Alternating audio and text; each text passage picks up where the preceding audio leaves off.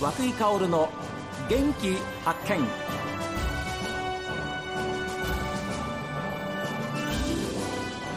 こんにちは和久井香織です和久井香織の元気発見この番組は私が発見した北海道の元気な人と出会っていただきます今週はこの夏登別地獄祭りでお世話になりました登別温泉街の名店藤崎わさび園の藤崎和夫さんにお話を伺っていますうちの店の前で流れているあのお水もですねああれも畑から、えー持ってきている水なんです直接直接あらすごいそうなんですよなのでわさびがあそこでなっている綺麗に、はい本当に青々としたわさびですもんあれが水道水ですと溶けてなくなってしまうんですよねなのであのーまたそれもあーおじいちゃん、うんひいおじいちゃんのまたおかげかなと思うんですけれども、はいはいうん、ありがたく思っておりますですよね、はいですからあの光景見ますと本当にひいおじいちゃん、まあ、おおじいおじい様で、まあ、社長であるお父様、はいで4代目の和夫さん、はいそうやってもうきちんと代々代々受け継がれてきてるものがはい今きちんとやっぱり大きな製品になってねはいあの皆さんに喜んでもらえているわけですよね。ありがとうございます、はいうんでもそのプレッシャーでもありますよあプレッねシャーねなんでしょうかねレッ、シャーえそうだなーまた私の親父の代で、はいえー気づいてきた味、ええそれをまた守っていかなきゃいけないそれよりもなんなら上を行かなきゃいけない、そのやっぱりプレッシャーというのは多少なりともやっぱり、えー味が変わるもんですから、うん大体の目分量っていうのがその時々によって、やっぱり状態も違うものですから、はい全てが目分量でやってるもんですなので全く同じく同じような量でやったとしてもええ味が変わってくるんです、なのであそこのプレッシャーというか、ええそういうものはすごく感じます私が自分で作ってる商品に関しては、ええあのそれはねあの自分の味でできるのかなと思うんですけれども、代々続いてきたもの特にわさび漬けははいやっぱりあの念入りにというか、ん慣れないながらもやっぱり念入りにはやっております私なんかもよくお邪魔すると必ず買うのがわさび漬けありがとうございでますす。で今そうしますと種類としてははい何種類あるんですか、えーとわさび漬けわさび漬け、はいえーわさび昆布昆布はい、えー鬼漬けあいいな鬼漬けはい鬼漬けっていうのは茎漬けですね、ええ本わさびの茎漬けです、はいそれとわさび味噌わさびさん美味しいんですよねえー本わさび漬けクリームチーズはいそして、えー最後うん近年で、えー作ったものなんですけどもわさびバターというものもございますご飯の上に棚に乗っけてもですね、えええすごく美味しい商品でしてあのフレーバーバターというのはよくあると思うんですけれども、中に本わさびの茎がえはい茎とあの本わさびのする部分芋というんですけれども、その部分も細かく刻んで一緒に入ってるバターっていうのは今までにはないと思うんですあー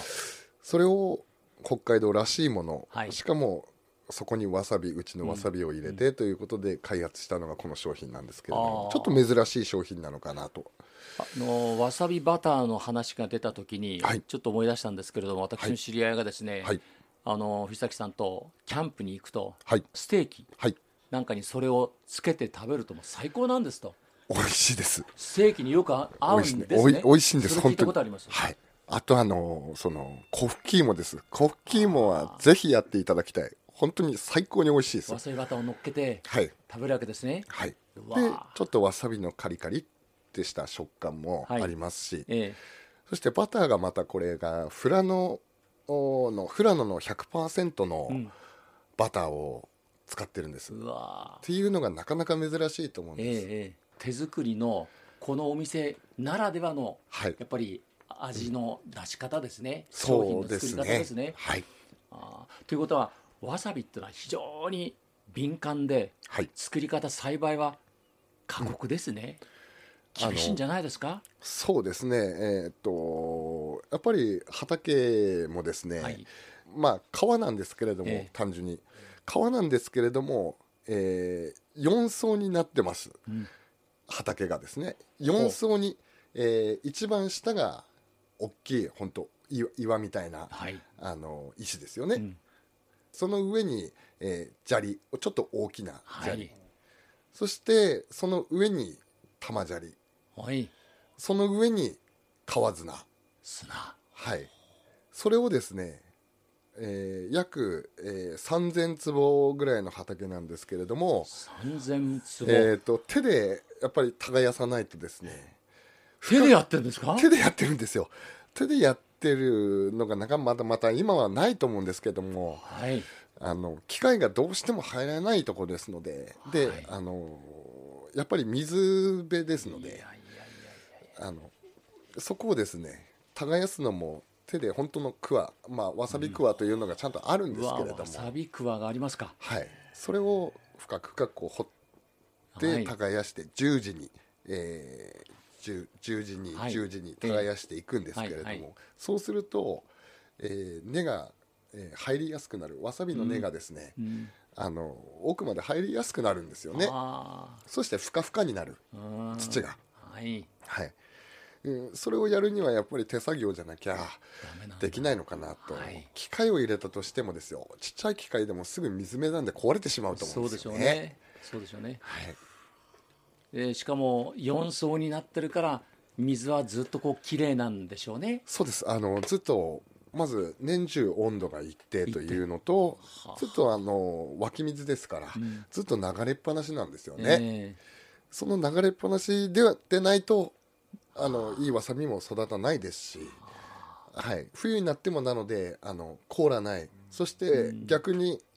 水から湯気が出てますーおー大体9度10度11度ぐらいを年中それをさまよってるというかはあはああ温度帯がほぼほぼ変わらないんですねうーんってことは外気温よりも暖かいんですねそうきなっんですとだからなので湯気が立ってるんでしょう、きっとなので耕したりなんなり冬場例えばそれをやっても汗出てきますよ暑くてえこの寒い冬場もそうですそうです手作業ではいやるとやってる、うわはい、も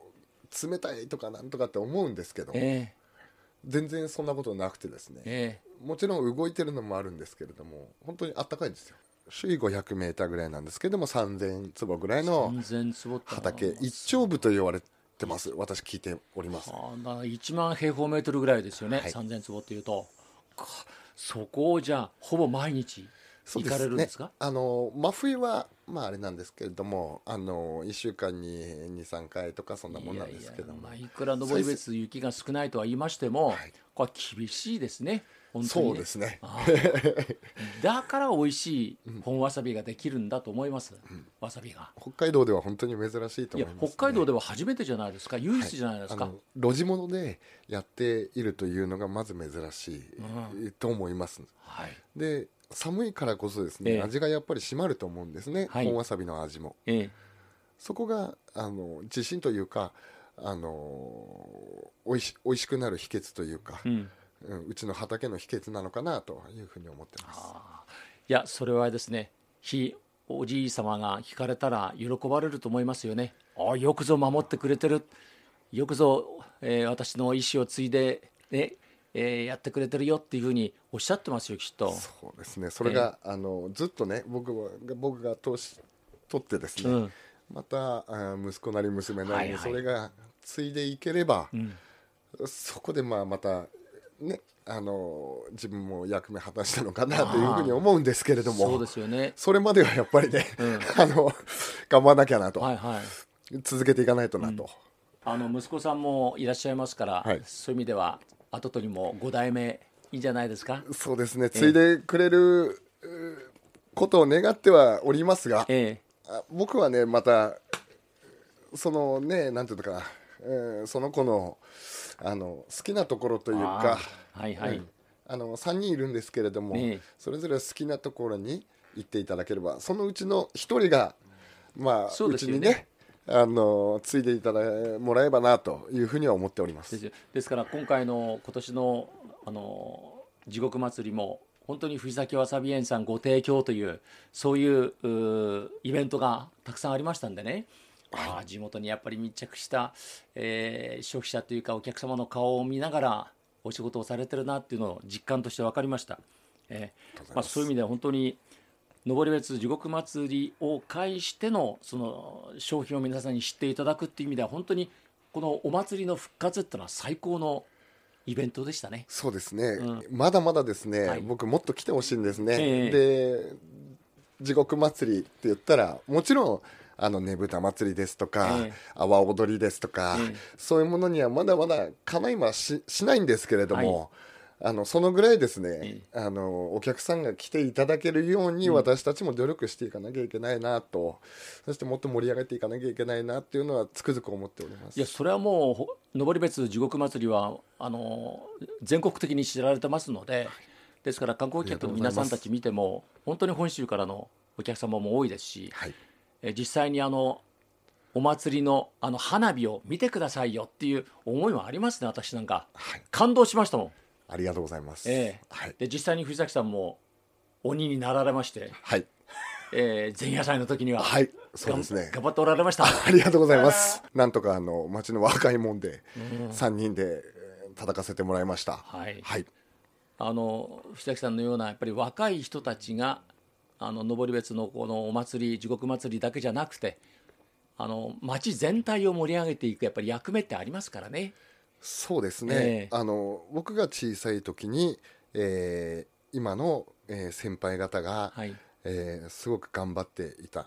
えー経済的な部分っていうのは、昔の方がもっと景気は良かったと思うんです。ああはいはい。だからこそ、えー祭りが派手にもやってたと思うんですが、はい、ですがですね、あのーそこまでそのお金が昔のように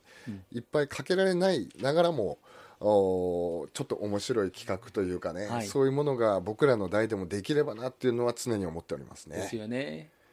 来年はどんな1年に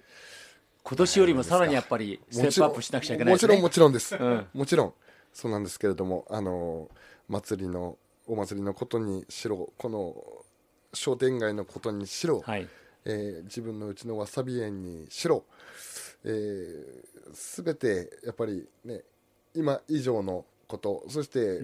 今以上のものを考えていかなきゃいけないなっていうのは常々思っておりますしもっともっと変われるんじゃないかな、まだまだ、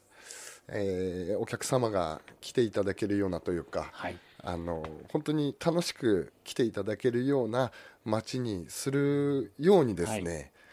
毎回毎回考えてはいるところなんですけどもね、はいえー楽しみは来年に私たちも大いに期待しておりますけれども。頑張りますんで、はいどうぞよろしくお願いします。こちらこそどうぞよろしくお願いします、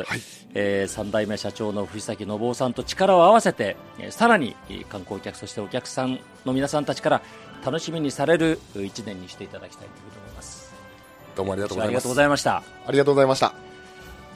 えー昨日今日とですねえー登別地獄祭りで大変お世話になりましたえー登別温泉街のお名店でいらっしゃいます藤崎わさび園の4代目えー藤崎和夫さんにお話を伺いました